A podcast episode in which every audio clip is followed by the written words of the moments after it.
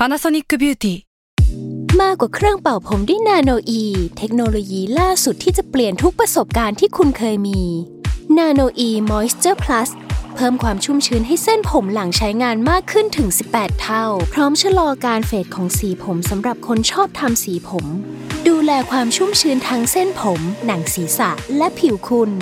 Panasonic NA0J มีเทคโนโลยีนาโนอีที่ care only you s a l m o n PODCAST มัน สด อร่อย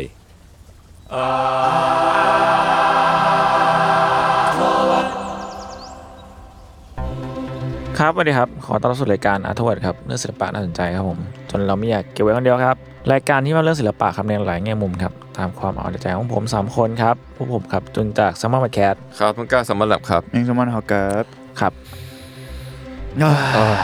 เราก็วันนี้ฝนตก ฝนตกมาหลายวันแล้วครับรักษาสุขภาพกันด้วยครับครับครับ ก็วันนี้เป็นคิวผม ใช่แล้ว ซึ่งอ่าจริง ๆ ผมส่งรูปให้พวกคุณในในไลน์นะครับ ไม่ดูได้ปะก็ก็แล้วแต่ได้เออแต่ตอนดินี้จิมัตนอลจะอาร์ตคืออะไรสำหรับพวกคุณครับ อันนั้นบทคุณ อันนั้นบทอันนเป็นบทด้วยแต่ถ้าเลื่อนไปเดี๋ยวมันจะมีรูปด้วยอ๋อผมไม่ได้ทำไฟล์แยกขอโทษทีครับ ครับก็จริง ๆ วันนี้ก็คือเอาจริง ๆ มันมึงพูดมาแล้วอะกูถามเลยแล้วกันครับ เอาพูดมาดิคุณทวนคำถามหครับน่อยก็ดิจิทัลอาร์ตคืออะไรสำหรับพวกคุณครับ ก็งานศิลปะที่ถูกสร้างโดยคอมพิวเตอร์อะอะพี่มิงอะ อืม แบบว่างานศิลปะที่ใช้คอมอะเราว่ามันครอบคลุมนะคร่าวๆแค่นั้นมึงแบบ อืมอะไรอย่างนั้น อืมเอาจริง ๆ มันเป็นสิ่งที่แทบจะไม่ต้องอธิบายเลยนะเพราะว่าแบบเป็นสิ่งที่เราทุกคนเข้าใจกันไปแล้วว่าแบบก็งานอะไรก็ตามแต่ที่มันสร้างในยุคดิจิตอลด้วยอุปกรณ์เชิงดิจิตอลก็เป็น digital art ได้ทั้งนั้นแหละ ครับผม มันก็คือกว้างถึงขั้นแบบขอบเขตเทคโนโลยีเนาะอืมคือเอาเป็นว่าขอพูดส่วนตัวอย่างงะเรื่องวันนี้หน่อยก็คือ อยู่ดีๆ ตอนผมทำสคริปต์อะผมนึกขึ้นได้ว่า ตอนสมัยเราเรียนศิลปะตอนมัธยมอะครับ มันจะมีวิชาศิลปะที่จะมีสอนประวัติศาสตร์ศิลป์ใช่ปะแล้วแบบยุคสมัยศิลปะมันเยอะมากเลยเว้ย movement ต่างๆนานาอืมแต่ว่าพอมาถึงจุดหนึ่งอะผมรู้สึกว่ามันมันไม่อัปเดตอะเพราะแบบเหมือนอ่านจะจบเล่มอะจะหมดสุดท้ายแล้วอะมันมันจะจบสุดที่ pop art modern art ใช่ไหมแล้วก็ชอบอธิบายแบบ สั้น ๆ อะไรอย่างเงี้ยอืมทั้งที่ตอนนั้นอะ เราก็รู้จักเมาส์ปากกากันแล้ว เราเริ่มจากดิจิตอลกันแล้ว แต่ว่ารู้สึกว่าตอนนั้นมันมันไม่ค่อยได้พูดอะ ตอนนั้นผมใช้เมาส์ปากกายี่ห้อจีตืดอันหนึ่งที่ไฟดูด ไม่รู้ว่าเคยใช้หรือเปล่าอ้าวเศร้าเก่ามากนั่นแหละตอนนั้น Photoshop มันก็เวอร์ชันหกเวอร์ชันเจ็ดกันแล้วอะแต่ในหนังสือรู้สึกว่ามันมันกริบประมาณหนึ่งก็เลยรู้สึกว่าอยากลองหาข้อมูลเกี่ยวกับ digital art ดูว่าคืออะไร มันคือเรื่องของวันนี้แหละ ก็เอาจริง ๆ เนาะมันเป็น ก็พอเข้าใจได้ว่ามันอยู่ใน time zone ระหว่างความเป็น pop art แล้วก็ modern art แหละ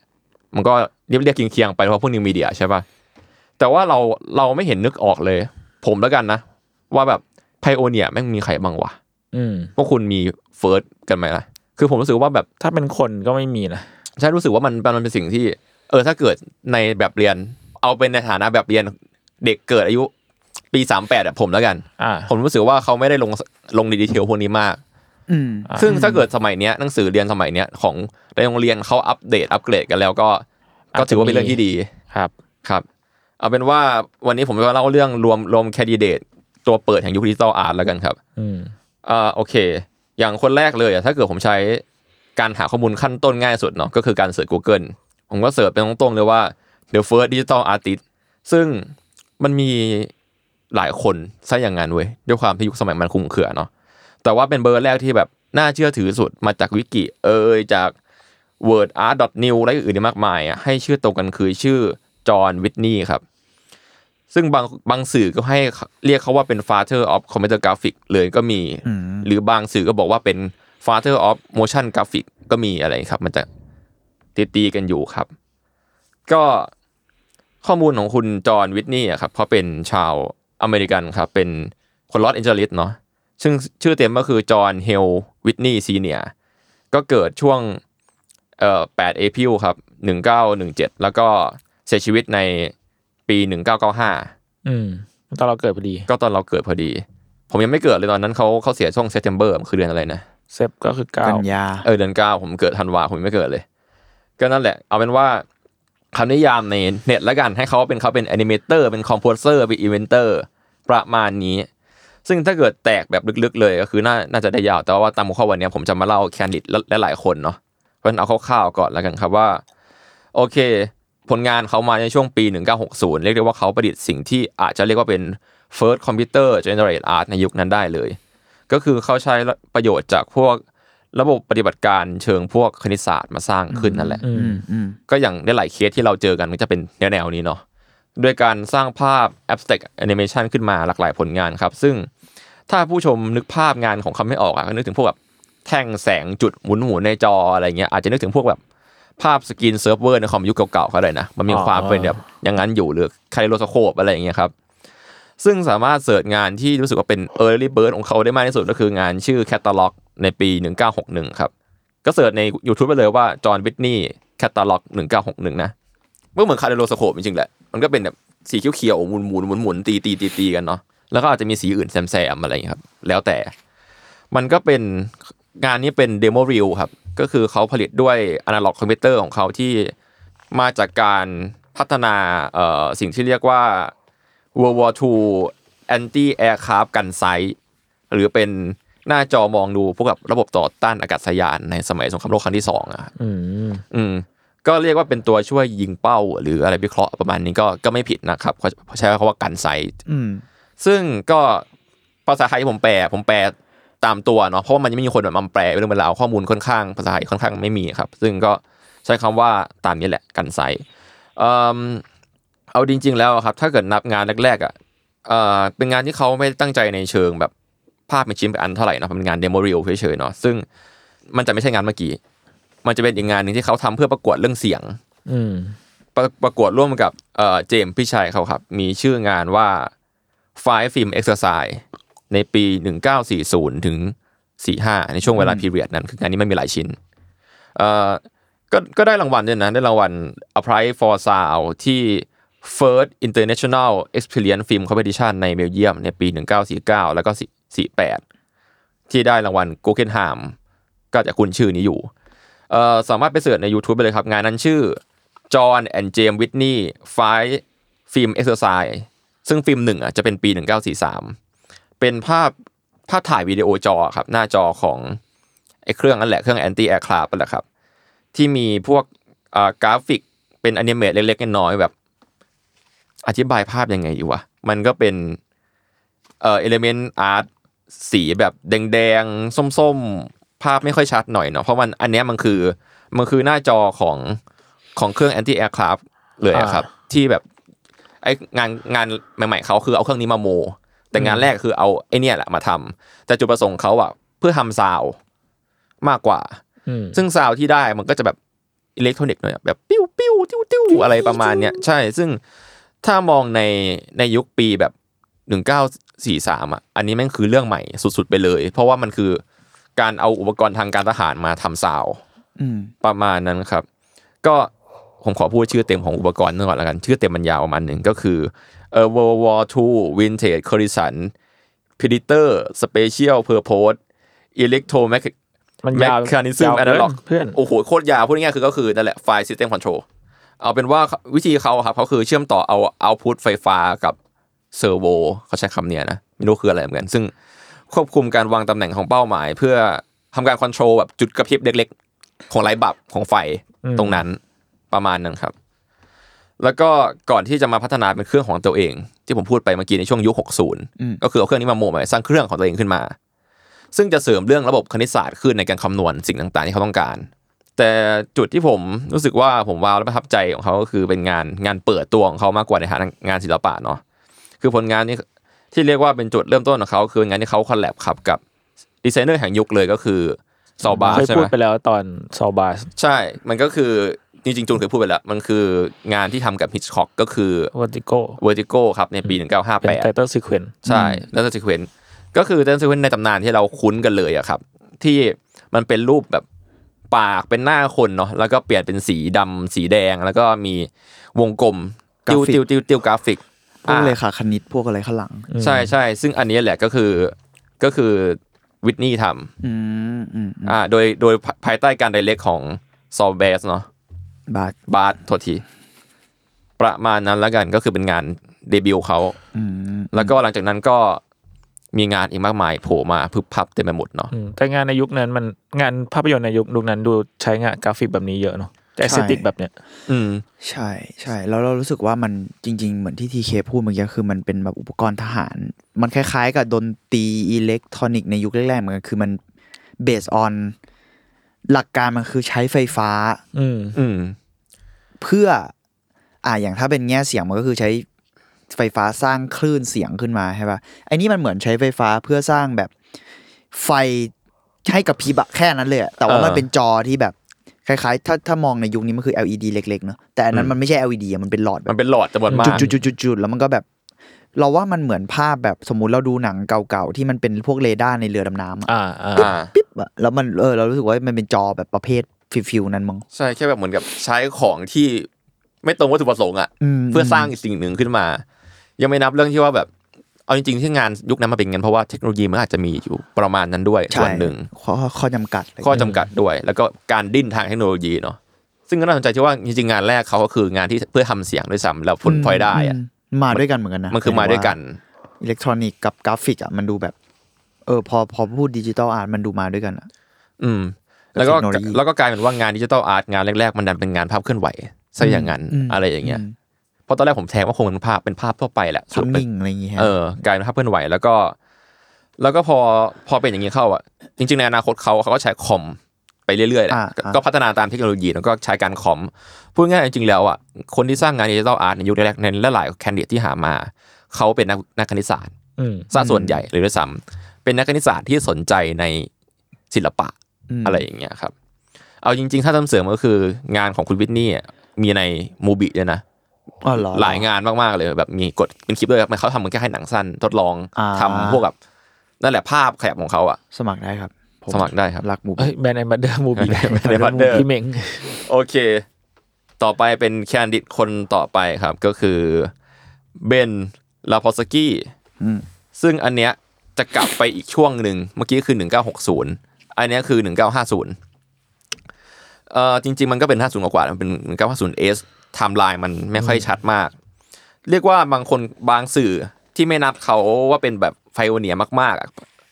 เป็นแค่ส่วนริ่มบางคนบอกว่าเป็นช่วงที่ technical tool มากกว่า หรือแบบเป็นการเป็นงานวิจัยมากกว่า แต่ว่าบางสื่อก็บอกว่าเขานี่แหละ OG เพราะว่าด้วยนับทนับด้วยเชิงปีเนาะคือชื่อเต็มเขาคือ Ben F. Laposky ครับเป็นนักคณิตศาสตร์ชาวอเมริกาจากไอโอวาครับเป็นนักประดิษฐ์เราจะเรียกว่าเป็น artist ได้ด้วยแล้วกัน ซึ่งเขาเกิดในช่วง 1914 เสียชีวิตช่วง 2000เอ่ออุปกรณ์ อาจจะคุ้นเคยอีกแล้วครับ เพราะว่าเคยพูดอาร์ทวดอีกแล้วในตอนพี่เมงก็คือเอ่อออสซิโลสโคปอ๋อตอนนั้นสัมสัมภาษณ์ BYOB มั้งถ้าจะไม่ผิดใช่อ๋อเซลล์สโคปครับ ก็ถ้าข้อมูลเรื่องออสซิโลโคแบบแน่น ๆ ก็ไปฟังตอนนั้นได้แล้วกัน ถ้ากลับมา recap ให้ฟังอะมันก็คือเครื่องวัดสัญญาณไฟฟ้าเนาะออกว่าอืมแล้วก็แสดงออกมาเป็นกราฟผ่านพวกแบบหลอดภาพฉายด้วยใดๆเป็นการมันคือมันคือหลักจริงๆมันคือใช้วัดค่าแรงดันเนาะวัดความถี่วัดเฟส วัดคาบเวลาประมาณนี้ แต่ว่านั่นแหละมันก็หมุนๆบิดๆแต่ว่าสุดท้ายอะเขาดันเอามาทำอย่างอื่นนะก็คือจะแปลไทยเป็นเชิงไม่วิชาการมากก็คือเขาแบบพยายามแบบจัดการการควบคุมไอ้คลื่นไฟฟ้าเนี่ยอิเล็กทรอนิกส์เนี่ยแล้วก็ถ่ายรูปรูปร่างคลื่นของมันออกมาครับอืมแล้วก็ทำเป็นเซตภาพเนาะโดยภาพแรกครับ ภาพแรกๆเป็นภาพขาวดำที่ดูเป็นการบิดตัวของคลื่นตรงกลาง ออกมาเป็น shape เชิงซ้อนดูใกล้เคียงกับวงกลมครับ ชื่อ Oscillon 40 ในปี 1952 ครับ ซึ่งถ้าเกิดดูทรงก็ก็สวยดี ผมว่ามันก็ดูคล้ายผลไม้ดีเหมือนกันนะอืม abstract มันคืองาน abstract แหละจริง ๆ แล้วงานยุคนั้นก็เป็นงาน abstract ซะเยอะเพราะว่ามันด้วยเทคโนโลยีมันสร้างมาได้ประมาณเนี้ยเนาะแล้วก็เป็นคลื่นด้วยอ่าถ้าเกิดคนนึกภาพไม่ออกเป็นภาพขาวดำพื้นเป็นสีดำแล้วก็เส้นเส้นเป็นสีขาวอืม เป็นสี่เหลี่ยมที่ตีกันเป็นวงกลมซ้อนๆกันลงมาจากตรงกลางนะครับ ลองหาดูกันได้ออสซิลอน40 1952 แต่ว่าหลังจากนั้นนะในปี 1960 งานเขามาแบบรัวๆ จริงๆเขาทำงานมาตลอดแหละ ในช่วงหลังจากนั้นแล้วก็ด้วยเทคโนโลยีที่อัปเกรดขึ้น ก็เริ่มมีเป็นสีเป็นอะไรแล้ว เอาจริงสวยสวยมากโอ้สวยมากเลย มันดูเป็นแบบ มันเป็นรูปทรงแอบสแตรกที่แบบ โบราณโบราณอะเออมันมันวิโบนเทราจณวินอะเทจแล้วกันใช่ไหมคือพอมันมาจากแบบการทดลองทางคลื่นทางเชิงไฟฟ้าทางอะไรมาเลยแบบมก็ดูวินเทจนะแล้วก็สวยมากเลย สีที่เห็นบ่อยๆมันจะเป็นสีแบบ ขาวแดงออกช้ำๆหน่อยแล้วก็เหลืองอะไรอย่างเงี้ยว่าฮะ RGB ป่ะมันคือไม่แน่ใจเหมือนกันอืมไม่ไม่มั่นใจเหมือนกันฮะ ลองแบบลองไปส่องงานเขาได้ครับ RGB มาก Ben F. Laposky ครับ อ่า คนนี้ก็สั้นๆประมาณนี้ฮะ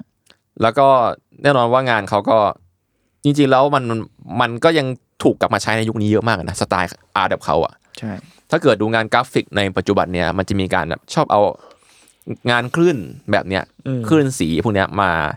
มาปรับใหม่เข้าแบบตอนนี้เนาะถ้าเกิดดูพวกกับ art trend อะผมเห็นงานสไตล์นี้เยอะขึ้นมากๆเหมือนกันอืมผมเชื่อว่าคนก็น่าจะกลับไปหันหาดีไซน์ยุคตั้งต้นมาปรับใช้ใหม่แหละ เหมือน Y2K ที่กลับมาอะไรเงี้ย ผมเห็นทางต่างชาติเนี่ยก็เริ่มเอางานสไตล์เนี้ยกลับมาทำแต่ทำในคอมพิวเตอร์แทนแค่นั้นเองอืมอืมอืมอืมต่อมาในเวลาไล่เลี่ยกันครับ จะมีแก๊งหนึ่งมีฉายาในวิกิเขาตั้งให้ว่าแก๊งแก๊งสาม N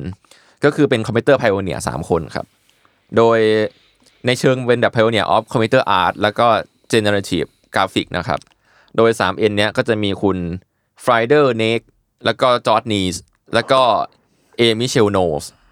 เอาคนแรกก่อน คนแรกคือ Frieder Nake ครับเขาเป็นชาวสตุตการ์ตเยอรมันเพราะฉะนั้นแล้วเขาว่า Frieder Nake เมื่อกี้อาจจะเป็นสำเนียงที่ไม่ถูกต้องก็ได้นะครับ โอเค ปัจจุบันนี้เขายังไม่เสียชีวิตครับ เป็นคนที่มีชีวิตอยู่คือ ตอนนี้ปัจจุบันอายุ 84 ปีแล้ว ก็คำนิยามของเขาก็เหมือนเหมือนทุกคนที่เล่ามาเมื่อกี้เลยครับ ก็คือเขาเป็นนักวิทยาศาสตร์ คอมพิวเตอร์ เป็นนักคณิตศาสตร์ แล้วก็แน่นอนว่านั่นแหละหลายๆสื่อก็บอกว่าเป็น pioneer of computer art อีกคนอีกละ โดยงานที่ออกมาเผยแพร่สู่สาธารณะครั้งแรกครับ เขาจัดแสดงใน exhibition เล็กๆสามที่ในปี 1965 แต่ในบางข้อมูลก็บอกว่าเขาอะเริ่มสร้างงานมาตั้งแต่ปี 63แล้วแหละ เพราะฉะนั้นแล้วมันเลยไม่สามารถฟันได้ว่าใครเป็นคนแรกกันแน่ครับ โดยครั้งแรกจัดที่แกลเลอรี่ชื่อ Wendelin ครับที่สตุตการ์ตครับ ซึ่งจัดไปพร้อมกับคุณ Georg Nees ที่พูดไปเมื่อกี้ใน 3N เมื่อกี้เนาะอืมก็เป็นน่าจะเป็นเพื่อนเพื่อนๆกันแหละครับ งานของเขาจะเรียกว่าเป็น digital art ก็ได้ครับ หรือทุกวันนี้คำนี้มันถูกตีความขึ้นแล้วว่าเป็นอัลกออัลกอริทึม art นั่นแหละการใช้อัลกอริทึมมาสร้างภาพอะไรประมาณเนี้ยจากหลายๆสื่อครับงานเปิดตัวที่ทำให้เขาเป็นที่รู้จักเนี่ย แล้วก็ถูกใช้รูปนี้บ่อยๆเวลาพูดถึงเกี่ยวกับ computer art อะครับก็เป็นรูปนี้เลยก็คือ งานในปี 1965 ครับ ชื่อ 13ทับ9ทับ65 NR 2 แล้วก็ Homemade to p a u n y ก็อธิบายภาพยังไงดี เพราะคุณเห็นภาพมันยัง มันเป็นเส้นแบบมันจริงๆพวกนี้มันส่วนใหญ่มันคือ รูปทรงเลขาคณิต แล้วก็หน้าตาแบบเหมือนตะข่ายเหมือนอะไรอย่างเงี้ยมันมันคือสารเส้นแล้วก็มีรูปวงกลมมีอะไรซ้อนๆกันอะอืมอืมมันจริงๆมันให้อธิบายรูปพ วกนี้มันแบบมันมันไยากมาก มันยากแหละเรียกเพราะว่าส่วนใหญ่แล้วมันก็คือการคำนวณแล้วมันก็จะมีความเป็นอืมยุคเริ่มต้นก็จะมีความเป็นเลขาคณิตซะเออส่วนใหญ่มันอะไรมันเงี้ย abstract มากๆเลยว่าตอนนี้ถ้าเกิดผู้ฟังมีเวลาว่างลองดูใน YouTube ได้ครับตอนนี้มีเป็นวิดีโอครับไป search ดูครับครับ ซึ่งโอเครูปเนี้ยมันก็จะเป็นอย่างที่พูดเนาะมันเป็นสี่เหลี่ยม แล้วก็แบบอืมเหมือนเป็นชั้นๆน่ะ แล้วก็มีขีดตรงระหว่างชั้นอืมทั้งทั้งตรงแล้วก็ไม่ตรงบ้างแล้วก็ ส่วนมากจะตรงแหละแล้วก็มีซ้อนและไม่ซ้อนแบบเป็นระเบียบไม่เป็นระเบียบแล้วก็มีวงกลมแทรกจริง ๆ งานนี้เป็นงานหมึกจีนสีดำครับ วาดบนกระดาษสีขาวโดยคอมพิวเตอร์ โดยเครื่องนั้นชื่อว่า c o n r a d SUSE Z64 เอ่อ Graphomat plotter ครับ ซึ่งเป็นเครื่องมือที่ก็เรียกว่าเป็นเครื่องมือที่ pioneer มาก ๆ เหมือนกันชิ้นหนึ่ง มาจากวิศวกรโยธาครับ แล้วก็เป็นนักประดิษฐ์ผู้ริเริ่มคอมพิวเตอร์ชาวเยอรมันเหมือนกัน ก็คือชื่อเมื่อกี้เลย Konrad Zuse ซึ่งคนเนี้ยผมคิดว่าถ้าเกิดคนที่เป็นสาย geek คอมพิวเตอร์อะน่าจะรู้จักคนนี้ประมาณหนึ่งเพราะว่าไอ้เครื่อง plotter เนี่ยมันเป็นเครื่องเขียนแบบความแม่นยำสูงครับแบบ flatbed ก็คือเป็นหน้าแบนนะคิดสภาพว่ามีกระดาษวาง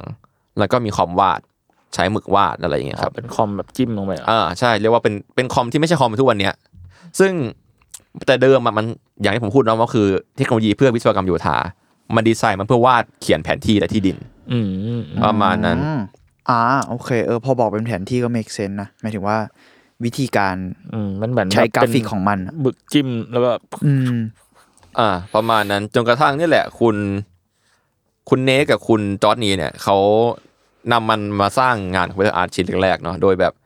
ใช้แบบข้อมูลเชิงแบบภาษาคอมอะมันมันลึกมากถ้าเกิด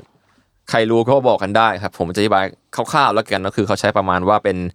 transistor technology ก็คือ control ด้วยโค้ดอะใส่ input เข้าไปด้วย punch tape หรือ punch card อืม punch tape หรือ punch card ถ้าเกิดเราดูพวกหนังไซไฟเก่าๆอะครับ เราจะนึกถึงพวกแบบกระดาษเทป roll ที่แบบมันจะมีจุดรูๆอะอืมถ้าเกิดไม่มั่นใจว่าใน Stranger Things มีไหมอะนะแต่คือบางทีเราอาจจะนึกภาพออกแบบหนังแบบไซไฟยุคโบราณอะแผ่นยาวๆมีจุดรูรูรูแล้วเข้าเครื่อง อันนั้นเอาเอาไว้ป้อนคำสั่งแหละ ซึ่งงานนี้ใช้อัลกอริทึมชื่อ AD Hoc โปรแกรมครับ ซึ่งเป็น part of เอ่อ Compart ER 56 แน่นอนว่าสามารถหางานเขาเพิ่มเติมได้จาก compart.bremen.de ครับ คือถ้าเกิดใครอยากหาข้อมูลสาย comart นะอืมกันคอมพิวเตอร์คอม C O M P อะลอง search เลยตามที่ผมพูดไปเมื่อกี้จะมีงานของคนสไตล์เนี่ย เยอะมากๆรวบรวมไว้ครับ เป็น database เลย ซึ่งผมก็ไปรีเสิร์ชเพิ่ม ก็พบว่างานเทสของเขาอะงานแรก ๆ เลยอะของเขาก็มาในปีประมาณ 64 63 เหมือนกัน ซึ่งคาดเดาว่าจะเป็น 64อะเพราะว่าชื่องานมันคือ 6ทับ7ทับ64อืม NR 2 0มันเป็นงานโพลีกอนนะครับ ซึ่งถ้าเกิดแปลอิงหน่อยอะมันจะแปลว่า random polygon แต่คือคำก่อนหน้านั้นมันเป็นคำภาษาภาษาเยเยออรรมัมันนมันเป็นโพลีกอนซักสักอย่างประมาณนี้ครับ ก็คือว่าง่ายคือ random polygon นั่นแหละ ซึ่งงานนั้นถ้าเกิดเรามองง่ายๆ มันก็คือเหมือนเป็นภาพกระดาษสีขาวอืมที่มีแบบปากกาขีดไปเรื่อยๆอะเป็นแบบ สิสามเหลี่ยมเนาะอืมสามเหลี่ยมซ้อนซ้ซ้ออนนๆกัซ้อนนซ้อนซ้อนไปเรื่อยๆซึ่งแน่นอนว่าใช้เครื่อง plotter เมื่อกี้แหละทำคิดว่าน่าจะเป็นงาน test ของเขา เพราะว่าถ้าเกิดถอนถอยปีลงไปอะเนาะกับ detail ที่เปลี่ยนไปด้วย อันนี้คาดเดานะครับ ซึ่งเอาจริง ๆ แล้วอะงานของเขาอะครับภายภายหลังจากเนี้ยก็ใช้เครื่อง plotter อีกหลายเครื่องอีกหลายรุ่น หรือเรื่องรุ่นรุ่นเดิมกว่านั้นเนี้ยมาทำงานออกมาหลายหลายชิ้นมาก ๆเลย มีตั้งแต่แบบขาวดำด้วยด้วยหมึกจีน หรือว่า มียัน silkscreen เลย แล้วก็พอเทคโนโลยีขยับไปขึ้นอะเขาก็จะทำการแบบ recoding โปรแกรมต่างๆนานาเพื่อสร้างภาพอื่นๆอีกมากมายเลย ถ้าเกิดไปเสิร์ชชื่อเขาอะครับ Friday Neck เนี่ย F R I E D N A K E เนี่ยใน Google นะครับจะเจองานเขาที่แบบผมว่าค่อนข้างเป็นคนที่ชอบสี่เหลี่ยมกันนะสี่เหลี่ยมและเส้น แล้วก็งานของเขาที่เจเนเรตออกมายุคหลังๆอะก็จะเริ่มเป็นเป็นสีแหละ สีสันก็ค่อนข้างก็สวยนะ ผมว่ามันก็แปลกๆดีอะมันเป็นแอบสแต็กแบบดูเหมือนไม่ใช่คนทำอะซึ่งก็จริง เพราะว่าเป็นการ coding เนาะแล้วก็ต่อมาก็คือ Georg Nees ครับ ซึ่งประวัติก็คล้ายกัน เพราะว่าเขาก็เป็นนักวิทยาศาสตร์คอมพิวเตอร์อีกคนหนึ่ง เพราะว่าในในในตอนที่เอ่อคุณ Frieder Nake ทำอีงานชิ้นแรก ๆ ที่จัดแสดงอะเขาก็ทำร่วมกันนั่นแหละครับอีงานงานที่ใช้เครื่อง Zuse อ่า Z หกสี่ครับ ก็แล้วหลังจากนั้นก็มีงานแตกแยกกันออกมาเนาะคนนี้ก็เป็น pioneer of computer art ชาวเยอรมันอีกคนหนึ่ง ซึ่งเพิ่มเติมก็คือ หลังจากนั้นเขาก็ผันตัวไปทำพวกแบบ graphic artist painter ในเวลาต่อมาด้วย แต่เพิ่มเติมก็คืองานคนนี้ครับเขาจะเป็น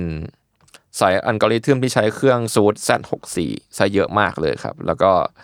ภายหลังอะครับเขาจะไปทางดีไซน์เชิง geometrical pattern ก็คือก็ geometric นั่นแหละ แต่ว่า ถ้าพอดูอะถึงแม้ว่าเป็นงานที่ใช้เครื่องเดียวกันใช้การอัลกอริทึมใกล้เคียงกันแต่ว่าภาพที่ออกมามันก็ขึ้นกับคนคอมเนาะอืมงานคนนี้มันจะแบบอธิบายยากกว่ามันก็เป็น base สี่เหลี่ยมเหมือนกันนะแต่ว่าคนนี้จะมีความเป็นระเบียบ อืมและมากกว่าหมายถึงแบบเขาคงคอมอะไรที่มันเป็น pattern มากกว่า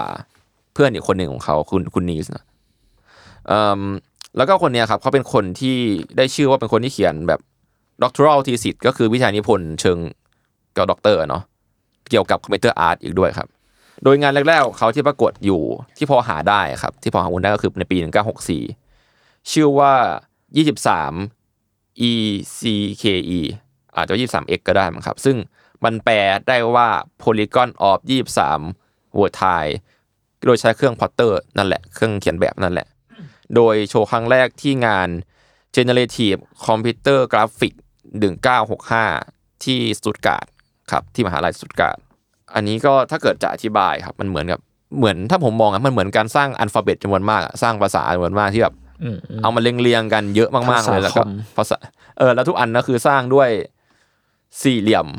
โพลีกอนซ้อนๆกัน แล้วมันดูไม่เหมือนกันสักอันอะมันเป็นหลายชิ้นมากๆอะครับ เอาจริง ๆ แล้วงานของจอร์จนี้ก็หาภาพในเน็ตได้ค่อนข้างง่ายครับ แต่ว่าในเชิงการเรียงข้อมูลอะ หาข้อมูลอิงแล้วมันตีกันเยอะมาก อาจจะเพราะว่ามันเป็นภาษาเยอรมัน จากเบสหลักของเขาอะเนาะต้นทางต้นทางมันเยอรมันใช่อืมก็ประมาณนี้สามารถไปหาข้อมูลกันเพิ่มได้ครับผมว่างานเขาก็สนุกดี เพราะว่ามันจะมีบางงานของเขาที่แบบมันเหมือนเป็นการสร้างแบบarchitecture ที่มันดูล้ำๆมาก ๆ ก็มีเหมือนกัน ดูเป็นตึกเป็นห้องอะไรสักอย่างแปลกๆ ที่ใช้การ generate ขึ้นมาก็มีครับ อืมอืมแล้วก็อีกคนหนึ่งในแก๊งตัว N ที่ว่าก็คือ A. Michael Noll ครับ คนนี้อายุประมาณ 83ถึง84 ปีครับเป็นคนนิวเจอร์ซีย์ครับรอบนี้เป็นคนอเมริกันแหละเป็น American engineer ครับ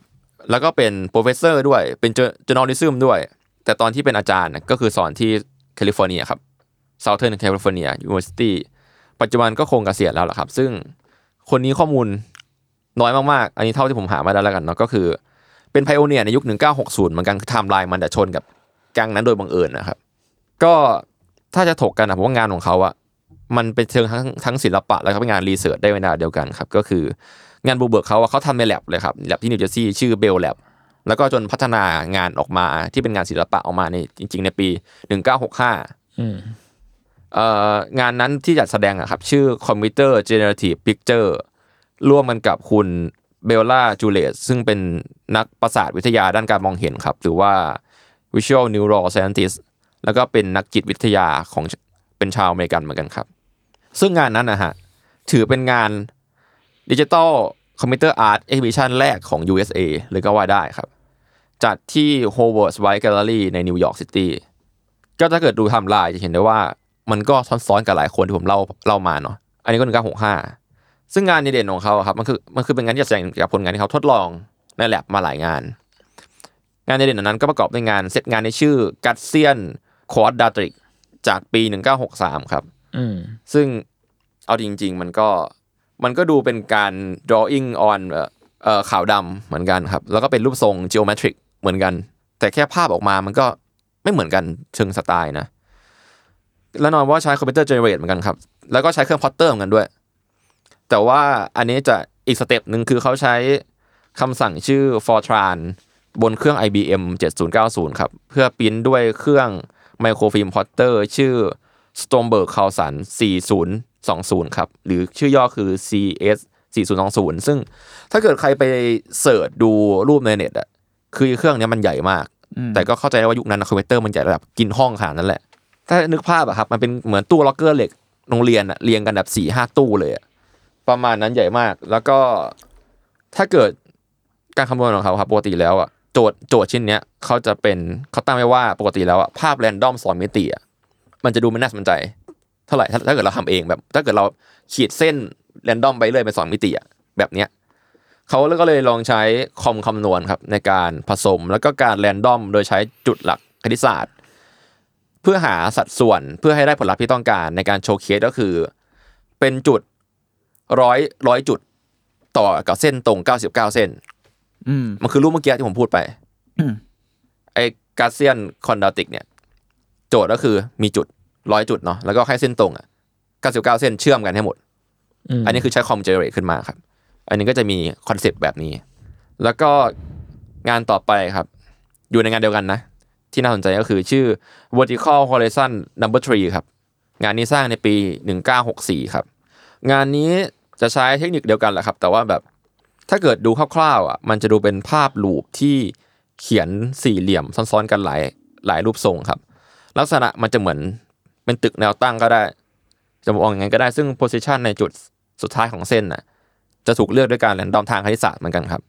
ซึ่งคำนวณด้วยโจทย์ก็คือ density หรือความหนาแน่น เขาจะให้แบบสมมตินะถ้าเกิดเริ่มเริ่มเริ่มเส้นหนึ่งขึ้นมาอืมเวลาขยับแล้วก็หักมุมถ้าเกิดมันแน่นไป density คือความแน่นเนาะหนาแน่นไปอะ คอมมันจะแก้ จะแก้โจทย์ด้วยการเป็นแนวตั้งหรือแนวนอน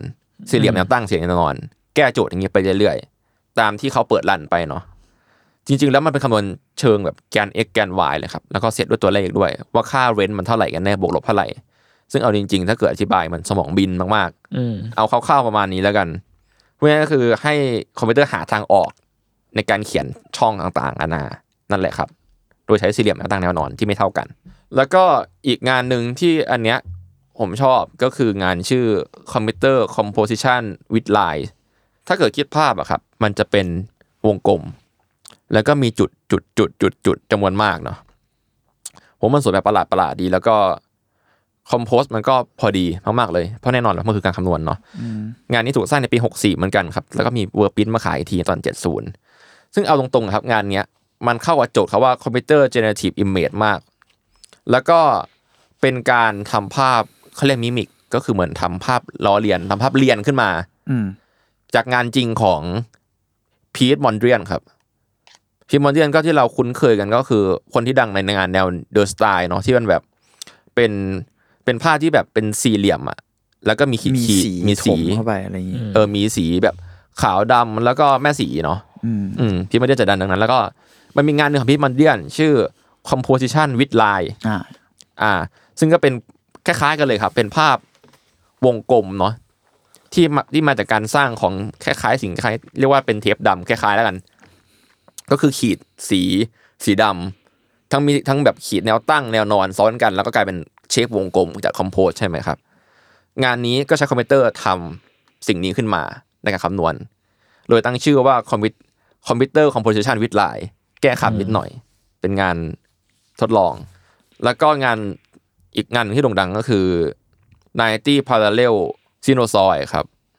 เอ่อในปี 64 ครับ ก็คือจัดแสดงในงานเดียวกัน เอาไว้ว่างานนี้ถ้าเกิดพูดไวๆอะมันเหมือนมันเหมือนกับการเหมือนรูปคลื่นธงชาติที่เป็นเส้นโค้งดำๆเรียงกัน ความหนาแน่นมันก็คือหนาแน่นฝั่งซ้ายที่ย่นอืมฝั่งขวาก็ปล่อยให้มันหนาแน่นน้อยลง เพื่อให้มันดูปลิวสวัยเนาะซึ่งเอาจริงมันก็ดูลายตาดี เอาจริงๆรูปเนี้ย ตอนผมดูในจอคอมชัดๆเปิดแสงสว่างๆแล้วเป็นนักยืนจ้องอะอืมมันลายตามัน Op Art เหมือนกัน มันดูโยกๆเหมือนกันนะครับ ซึ่งเอาจริง ๆแล้วเอ่อ sinusoid เนี่ย มันก็เป็นคลื่นกระแสไฟฟ้าชิ้นหนึ่งแหละ น่าจะเป็นคลื่นกระแสสลับนะครับ แล้วก็เอามาคำนวณในคณิตศาสตร์เนาะแล้วก็คำนวณแค่จากเส้นบน เส้นบนนะ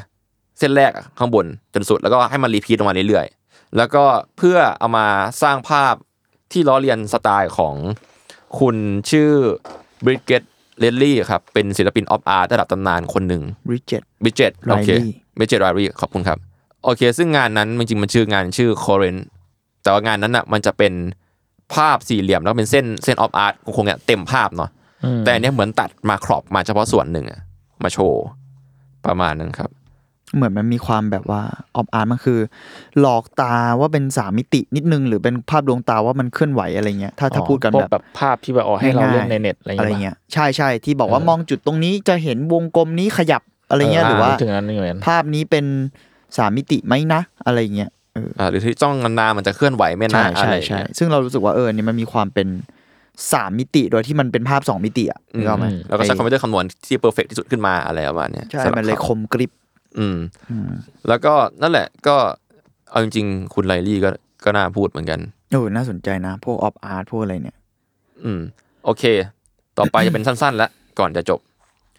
เอ่อคนนี้ครับ คนนี้เป็นคนที่น่าสนใจจากฝั่งอังกฤษ อืม ก็คือชื่อฮาร์โรโคเฮนอืมเอาแบบสั้นๆเลยก็คือในช่วงปี 1982 เนี่ยเขาเป็นartist แล้วก็เป็นนักวิทยาศาสตร์คอมพิวเตอร์เหมือนกัน ถูกโน้ตว่าเป็นหนึ่งในผู้สร้างคนสำคัญของ AARON A A R O N อืมซึ่งมันสำคัญยังไงก็คือ มันเป็นโปรแกรมที่ engineer พัฒนาให้หุ่นยนต์วาดรูปได้ครับ ก็คือเป็นเอาจริงๆมันเป็นแขนหุ่นยนต์อะอ่าแล้วก็วาดรูปลงสีได้ในกระดาษที่วางบนพื้นขนาดใหญ่ นี่คือ Midjourney ก่อนกาลเหรอใช่เอาจริง ๆ แล้วก็คือเออดูจะเป็นอัน Midjourney อันเนี้ยผมคือผมแถม เพราะว่าอันเนี้ยจริง ๆ แล้วอะเขาคือจุดเริ่มต้น ของ AI generative AI ป่ะ art อ่าพูดง่ายๆคือ AI generative art อะมันมีมานานแล้วเว้ยก็คือคนนี้แหละ ก็คือไอ้โปรเจกต์ Aaron เนี่ยมันเป็น first ever AI painting ก็ว่าได้ครับ คือโปรแกรมเนี้ยมันจะเป็นการเซตกฎขึ้นมา ก็คือยกตัวอย่างง่ายๆครับ ถ้าเกิดเขาคุณโคเฮนเนี่ยเขา generate ได้ว่ากฎอาจจะเป็น paint เส้นสีน้ำเงิน แล้วพอใช้กฎนั้นปุ๊บ Aaron น่ะก็จะสร้าง painting ที่ประกอบด้วยเส้นสีน้ำเงินต่างๆ ในหลายรูปแบบขึ้นมาตามโจทย์เลย ซึ่งในจุดแรกๆ ภาพมันก็จะแบบ very abstract มากใช้อัลกอริทึมในการสร้าง สวยมากเลยอันนี่นั่งดูไปด้วยอืมแต่จริงๆ งานงานเขาแบบมีหลายงานที่น่าสนใจมากก็ถ้าเกิดดูไทม์ไลน์อะ skill ของ Aaron มันเก่งขึ้นเรื่อยๆเหมือนกันแต่ครั้งที่ในยุคนั้นมันคือยุค198นี่มันคือ AI เลยอะมันคือ AI แรกกันแหละครับอืมโคเฮนก็เหมือนเป็นคุณพร้อมพร้ออ่ามพอเป็นพรอมเตอร์เออ พร้อมเตอร์กรอกพร้อมใช่เข้าไปแค่ว่ารอบนี้มันไม่ได้ทำในคอมมันจุ่มสีวาด อืม ก็น่าสนุกดีเหมือนกันครับ เรียกว่าจริงๆ AI art มันก็มีมานานแล้วเนาะซึ่งปัจจุบันคุณโฮเลนก็เสียชีวิตไปแล้วครับ ในปี 2016 ด้วยวัย 87 ปีครับผม โอเค แถมสุดท้าย ก็คือ the first ดิจิตอลอาร์ตโปรแกรมคุณว่าอะไรอะ Photoshop เหรอเพนดิ อ๋อเพนเออเชื่อลืมเพนเลยว่ะตำนานแห่งเพนไม่รู้ว่าทุกวันนี้ น้องๆน่าจะยังทันอยู่มั้งน่าจะไม่วะมีมันจะมีการเล่นในอเครื่ยู่องเราเราตามไอจีคนที่เอาเพนท์มาไปวาดวาดสวยๆเล่นปะด้วยเออแบบแล้ววาดเถื่อนๆอย่างโหดเราใช้เพนท์เออมันจะแบบจุดที่แบบมีคนอยู่ดิจิตอลอาร์ติสมาขิงสกิลกันอะเพราะด้วยเพน Paint ด้วยเพนโปรแกรมที่ดิบเถื่อนที่สุด ก็คือจริงๆเพนมันมีมานานมากๆอะเนาะซึ่งตอนแรกอะอืมผมคิดว่ามันมาจาก Microsoft แต่เปล่ามันมาจาก Apple เว้ยอ๋อเหรอเราเพิ่งเพิ่งรู้เหมือนกันเพนแรกอะครับ มัน ก่อนการเหมือนกันก็คือชื่อ Mac Paint เลยครับ ชื่อตรงตัวมากอืมอืมมีตั้งแต่ตอนตอนมกราครับ ปล่อยมาตอนมกราหนึ่งเก้าแปดสี่ครับ แน่นอนว่ายุคนั้นมันก็เป็นขาวดำครับ อืมแล้วก็เพ้นท์แบบขาวดำตอนนั้นถือว่าเป็นเทคโนโลยีใหม่มาก ในปี 1984 เพราะฉะนั้นมันขายในราคา 195 US ดอลลาร์ในเวลานั้น ถ้าเอาตามเงินเฟ้อก็หลายบาทอยู่แหละอืมแล้วก็เอาจริงก็ถ้าเกิดมีเวลาว่างๆ ผมก็อยากลองทำตอนเกี่ยวกับพวก evolution of paint โปรแกรมเหมือนกัน น่าสนุกดี เพราะว่ามันก็มีอะไรเติบโตขึ้นเยอะเหมือนกันในช่วงเวลาไม่กี่ปีเนาะอ่าาหรือพวกมาปากกาก็ตามแต่อะไรอย่างเงี้ยครับ แปะๆไว้ก่อน เอาจริง ๆ ก็คนที่เอามาเล่าในวันนี้ก็ประมาณเท่านี้ครับ เท่านี้ก่อน ซึ่งเอาจริงๆอะจะมาชวนเมาท์คือจริงๆมันเยอะมาก แล้วก็ในช่วงเวลาเดียวๆกันนะครับ และหลายประเทศที่เป็นผู้นำทางเทคโนโลยีอะในช่วงปี 60ถึง80แหละก็ก่อกำเนิด computer generative art ขึ้นมาเรียงๆกันหมดเลย เวลาแบบ สับหว่างกันมาก ๆ เพราะอย่างบางคน งานจัดแสดงปี 65 แต่มีมีหลักฐานมาว่าทำตั้งแต่ปี 63 แล้วอะไรอย่างเงี้ยทำให้มันซับทับซ้อนกันประมาณหนึ่งอืมก็เรียกได้ว่าสมัยก่อนเนาะคอมมันเป็นสิ่งที่มันเป็นวิทยาศาสตร์ คณิตศาสตร์มาก ๆเลย แล้วก็ยิ่งใหญ่ราคาสูงเข้าถึงยากมาก ๆ แต่ว่าจนแล้วจนรอดมันก็มีคนที่แบบคันอะเอาไปทำงานศิลปะกันจนได้แหละ ก็จนถึงกระทั่งยุคเนี้ยเนอะที่มันแบบมันมันเข้าถึงง่ายมาก ๆนะครับ ก็ถ้าเกิดมีใครที่คุณรู้สึกว่าเป็นแบบหนึ่งในหัวหอกสาย digital art ที่น่าสนใจก็มาแชร์กันได้ เพราะว่าตอนหาข้อมูลเนี่ยมันมันเยอะมากๆเลยเว้ยอันนี้เบรกไปแล้วอะจริง ๆ เยอะมาก แล้วก็เอาจริงๆแล้วหลายอันมันเกิดจากการ research ด้วยซ้ำอืมแทบสักครึ่งหนึ่งเลยด้วยซ้ำเท่าที่หาข้อมูลมาเนาะก็เป็นเรื่องที่มาเมาท์ในวันนี้แหละ การว่าถ้าเกิดอะ สมมติวันดีคืนดีต้องมีกระทรวงศึกษาต้องมาออกอัปเกรด วิชาศิลปะประวัติศาสตร์ศิลป์ใหม่อะแล้ว part ที่เป็น digital art หรือ computer art อะผมว่าปวดหัว แต่ควรมีควรรู้ก็ดีมาก ๆ เลย มันมาตามเทคโนโลยีอะใช่จริงๆแล้วแค่ว่า detail มันจะเยอะมากเท่านั้นเอง น่าสนใจเหมือนกันที่มึงบอกว่าแบบเอ๊ะเออทำไมมันถึง สิ่งที่เราเรียนในแบบเรียนมันมักจะจบในยุคแบบ modern เนาะ ไม่รู้ว่าอะไรคือ modern เลยด้วยซ้ำอะอืมแบบจบป๊อปอาร์ตแต่ pop ส่วนใหญ่ art คือในหัวผมอะในหนังสือเรียนแบบไล่มินิมอลมาอะอย่างมาก จบอะอย่างมากก็มินิมอลหรือแบบ จบที่วอลคอก็มีอะไรอย่างเงี้ยแบบอะไรอย่างทนั้นรงๆนั้นอะเจ็ดศูนย์อะนี่เราสองพันยี่สามแล้วอะก็จริงอืมมันเลยหกศูนย์มากี่ปีแล้ววะมันก็หกสิบปีปะเออเยอะนะประมาณนั้นสี่หกสิบกว่าสิบหกสิบกว่าปีหกสิบกว่าปีแล้วอะมันยังไม่ เท่าที่เห็น อ่าในบ้านเราแล้วกันยังไม่เดเวล็อปปะไม่ไม่รู้เหมือนกันนะอือืมมถ้าในในแบบเรียนโดยทั่วไปแล้วกันเนาะผมลองหาข้อมูลคร่าวๆดูเหมือนกันเรื่องแบบเรียน ส่วนมากจะเห็นข้อมูลในเชิงแบบอะทีสิทธิ์มากกว่า หรือว่าเออเออหรือว่าในเชิงของแบบเรียนของคณะศิลปะไปเลยอะไรเงี้ยคณะศิลปะมหาลัยไปเลมยหาลัยเราว่ามีอยู่แล้วแหละเออหมายถึงว่ามันเฉแต่พาะว่าทางมันเฉพาะทางเอมากอๆแต่ว่าพอเป็นแบบ ปัธยมอย่างเงี้ยอืมที่แบบยุคมันเป็นยุคดิจิทัลเอจไปแล้วอะอืมผมก็อยากให้มันมีนะข้อมูลพวกนี้มันก็เพราะว่าข้อมูลพวกนี้อาจจะขนาดผมเสิร์ชเป็นภาษาไทยอะลองลองเสิร์ชหาภาษาไทยดูก่อนอะอืมยังหายากเลย ทั้งหมดนี่ผมแปลแปลอิงมาประมาณหนึ่งเหมือนกันอืมอืมมันก็น่าจะมีโรงเรียนที่เริ่มแบบเริ่มมีหลักสูตรเฉพาะทางเยอะขึ้นเนอะใช่จใช่ริงๆแล้วอะก็อาจจะไม่รู้เหมือนกัน ใครผู้ฟังคนไหนที่เรียนอยู่ก็มา พูดให้ฟังกันได้ครับอืมว่าเป็นไงบ้าง อยากรู้เหมือนกันเพราะว่าตอนนี้มันเป็นยังไงเพราะตอนเรามันก็อย่างที่อย่างที่เราเบนไปบอกต้นกล้าบอกมันก็ยังใช่ใช่ใช่กับทุกจุดเพราะไว้ว่าเพราะว่าถ้ามองกันแบบอะเชิงแบบเข้าใจเขานิดนึงก็คือ ถ้ามึงเพิ่มเรื่องมาเรื่อยๆอะไอ้เฮียมันเด็กก็ต้องเรียนเพิ่มไปเรื่อยๆนึกออกปะอืมสมมติว่าพัฒนาไปอีกแบบร้อยปีแล้วแบบเทคโนโลยีใหม่ขึ้นมาศิลปะแบบใหม่ขึ้นมาแต่ว่าเด็กก็ยังต้องเรียนเรียนนะซองอยู่ แล้วก็ต้องมาเรียนดิจิตอลงอกขึ้นมาอีกมันก็อาจจะพูดยากเหมือนกันว่าแบบ แล้วแล้วกู คือยิ่งโตก็ต้องยิ่งเรียนไปเรื่อยๆอย่างนี้เปล่าวะหรือว่าจริงๆมันต้องตัดของเก่าออกเราเราก็ไม่แน่ใจเหมือนกันในเชิงหลักการเออในเชิงแบบอันนี้แบบแบ่งคิดเปออะร์เซ็นต์เนอะยังไงดีเออะไรออเพราะย่างเงี้ถ้ายมึงยิ่งใหม่ขึ้นเรื่อยๆยังไงเรื่องก็ต้องเพิ่มขึ้นอะอืมมันก็เลยแบบเอ๊ะมันต้องจัดสัดส่วนยังไงเพราะแต่ก็ว่าเหมือนเราก็จะไม่เรียนศิลปะยุคหินขนาดนั้นนะอืมใช่ มีแค่เกริดว่าแบบมนุษย์ถ้ำคนแรกเอามือแปะ นั่นคือศิลปะยุคแรกอะไรเงี้ยเออเอาแค่นั้นแล้วอะเอาเอาหินมาขีดอะจบเออแล้วอะไรอย่างเงี้ย ซึ่งคนสมัยก่อนอาจจะเคยเรียนเรื่องนี้ละเอียดกว่านี้หรือเปล่า เออไม่แน่นะไม่แน่ใช่ป่ะ เออนะ ก็ฮะอาจจะต้องเปลี่ยนเปลี่ยนผ่านยุคต้องไปถามปู่โอ้ต้องไปถามปู่ต้องถามปู่ดูปู่จำได้หรือเปล่าโอเค แต่ว่าเอาเอาจริงๆเพราะพอนึกไปผมรู้สึกว่าการมีสิ่งพวกนี้ในแบบเรียนอะมันก็จะดีแบบที่ว่าอ่าเรื่องที่ผมเล่าเมื่อกี้แล้วหลายอันอะ มันอยู่ในยุค60นะเว้ยมันก่อนเราเกิดเองนะสมมติว่าถ้าเกิดมันดีขึ้นดี สมมติย้อนเวลาไป ในวิชั่วโมงชั่วโมงวิชาเอ่อศิลปะอย่างเงี้ยแล้วแบบเราได้รู้ว่าไอ้เชี่ยมันใช้คอมพิวเตอร์สร้างสร้างงานศิลปะได้แบบอย่างนี้อย่างนี้ด้วยคณิตศาสตร์อย่างเงี้ยมันอาจจะสร้าง inspire ให้กับ คนสายคณิตศาสตร์ในบ้านเราเด็กๆหลายๆคนก็ได้ อาจจะสร้างอืม inspire ในคนในทำงานทำงานศิลปะในหลายคนก็ได้อืมเพราะรู้ว่าข้อจำกัดมันไม่ได้มีแค่นั้นไงมันควรอัปเกรดแหละหมายถึงว่าแบบไม่ไม่ใช่แค่เรื่องศิลปะหมายถึงว่าทุกอย่าง ในเชิงการศึกษามันก็ต้องอัปเกรดใช่ขึ้นอะ แล้วเรารู้สึกว่าเออมันเหมือนที่ทีเคบอกมันทำให้คนอื่นเห็นว่าโอ้ยมันไม่ได้มีแค่แบบแรงเงา รูปวงกลมอะอืมอียแล้วแบบเดี๋ยวนี้ก็ไม่รู้ว่าแบบเด็กยัง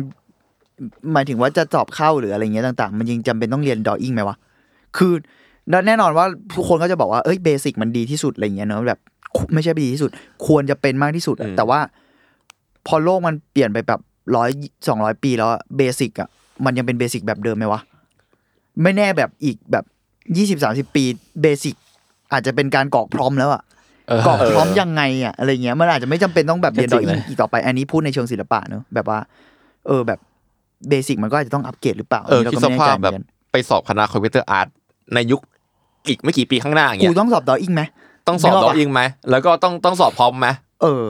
หรือว่าแบบสอบใช้โปรแกรมยังไงวะอะไรอย่างเงี้ยเพราะมันน่าจะมันมีแล้วแหละ digital art ไปเลยหรือออกแบบเกมไปเลยอะมันมีคณะเฉพาะมันมีทางอยู่แบบนั้นแล้วแล้วใช่แล้วใช่ในวงวันที่สุดนี้แบบเออมันการ ใช้บรรทัดฐานบางอย่างแบบเดิมอะไรเงี้ย เพื่อให้คนประดิษฐ์สิ่งใหม่อะมันมัน make sense ไหมวะ ในในในเชิงเหตุผลแล้วในอันนี้เราก็ไม่แน่ใจเหมือนกัน อืม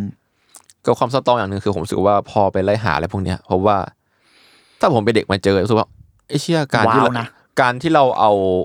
รูปสี่เหลี่ยมมาเรียงกันนี่แม่งก็สวยได้เหมือนกันนี่หว่า ใช่ อะไรอย่างเงี้ย อืม เห็นความเป็นไปได้บางอย่างมีความเป็นไปได้เยอะขึ้นมาก ๆ ในอืการสร้างงานหรือความครีเอทีฟในหัวอะไรเงี้ยอืมอืมอืมคิดว่าก็เป็น part ที่ดีถ้าเกิดแบบมันเกิดขึ้น แล้วกันครับ ครับ ประมาณนี้แล้วกัน เออล่าล่าสุดโปรแกรม Photoshop ก็เริ่มโหดขึ้นเรื่อย ๆ นะอ๋อมี AI แล้วนี่อ๋อเออเราใช้อยู่สนุกสัตว์มันเป็นมันมันของ beta นี่ใช่ไหม beta beta ใช่ใช่ใช่เออกำลังรออยู่ว่าเมื่อไหร่จะปลดล็อกมาเวอร์ชันปัจจุบัน มันต้องเก่งขึ้นขนาดไหนว่าขนาด beta ยังพอใช้ได้เลย โอ้ตอนนี้ก็เดือดแล้วนะ เท่าที่เคยใช้อะก็ล่าล่าสุดเมื่อกี้เลย คือเหมือนไอคิวอาร์ไดคนหนึ่งอืมเจอเจอแก้งานแล้วแบบ มันมันแค่ mock up ไปเฉยเนาะต้องการที่จะแก้แบบหน้าคนนี้ให้ยิ้มขึ้น ก็วงแล้วก็พิมพ์ เชียร์ได้แล้วเหรอก็ก็อาจจะดูแข็งแข็งๆแบบเมื่อกี้แบบผมสังเกตเลยคนเดินผ่านนะว่าเฮ้ยอันนี้เปลี่ยนหน้าใหม่นี่ AI ปะอ่าอะก็มีคนจับได้ แต่ว่าในแง่ว่าถ้าเกิดเป็นภาพเพื่อเป็นคีย์วิชวลเพื่อถ่ายเฉยๆอะ มันเพียงพอนะมันเออมันมันใช้งานแบบได้แล้วแบบนี่คือรูปคนยิ้มครับ เราจะมาถ่ายประมาณนี้แหละใช่โดยใช้คนจริง อะไรอย่างเงี้ย แต่ถ้าในอนาคตไม่แน่ว่าจะเกิดอะไรขึ้นเหมือนกันอืมเพราะตอนนี้เราว่า AI ไปไกลมากแล้วอืมก็แต่สุดท้ายมันก็เป็น tool อย่างหนึ่งแหละ มันก็อยู่ที่เราใช้งานคน prompt เองหรือว่า graphic designer เองอืมใช่ใช่ด้วยอะไรเงี้ยเพราะคิดสภาพว่าดีไซเนอร์ยุคแรกอะคืออะไร ก็ต้องมานั่งพิมพ์ math mathematic อย่างที่เราไปเมื่อกี้อืมต้องเป็นนักคณิตศาสตร์มานั่ง prompt ในในเครื่องอะไรไม่รู้เพื่อสร้างสร้างผลงานขึ้นมา มันคือแบบในที่สุดมันก็จะเกี่ยวกับการทำงานร่วมกันระหว่างศิลปินกับเครื่องมือใหม่เออหรืออาจจะไม่ใช่เครื่องมือก็ได้บเทคโนโลยีกับอะไรเทคโนโลยีหรือกระทั่งสำหรับเราเราแบบอาจจะ treat เป็นแบบผู้ร่วมสร้างงานได้ด้วยซ้ำอะไรเงี้ยอืมเอออืมเพราะว่าทุกวันนี้มันง่ายขึ้นเรื่อยๆแล้วเนาะเหมือนเมื่อก่อนใช่มันก็จะจำกัดแค่คนกลุ่มเล็กมันเข้าถึงง่ายขึ้นมันก็เลยทำมันมันเราว่ามันบีบให้คนแบบต้องคิดมากขึ้นนะกับกับการใช้งาน เพราะว่าใครก็ทำได้อะใช่ๆ ก็รอดู to be continue ของอนาคตกันนะครับ ว่าจะเป็นยังไงใช่แล้วครับ Arttrovert วันนี้ก็ประมาณนี้ครับเออเราจะมีกาวเพย์สักอย่างปะเคก็จะมีพวกเราสามคนนะครับ ไปพูดในงานกราวเพย์วันที่26มีเราสามคนครับแล้วก็มีคุณการจากกาวน์โทใช่ครับแล้วก็มีพี่ซี่ด้วย ใช่ครับครับ พูดเรื่องอะไรครับ A ตัวโปเออค่ายหนัง A ตัวโปค่ายนี้มันอีกแล้วเหรอเออใช่เขาเขาสนใจจากเทปที่จุนเคยพูดแหละ ที่ตอนนั้น แต่ตอนนั้นน่ะเราได้คุณขิมมาอ่าช่วยใช่ใช่มาช่วยช่วยขิมพูดแมนออนฟิล์มนะครับ ก็มาช่วย แต่อันนี้เราจะมีแค่พวกเราที่จะพูดถึงตัวหนังจาก A 24ที่โยงเกี่ยวกับเรื่องตำนานอะต่าง folklore ๆอะไรเงี้ยโฟกลอหรือว่าอะไรเงี้ยเพราะรู้สึกว่า character ของ A 24มันก็เกี่ยวข้องกับอ่าสำหรับส่วนตัวของผมแล้วกันมันเกี่ยวข้องกับความ modern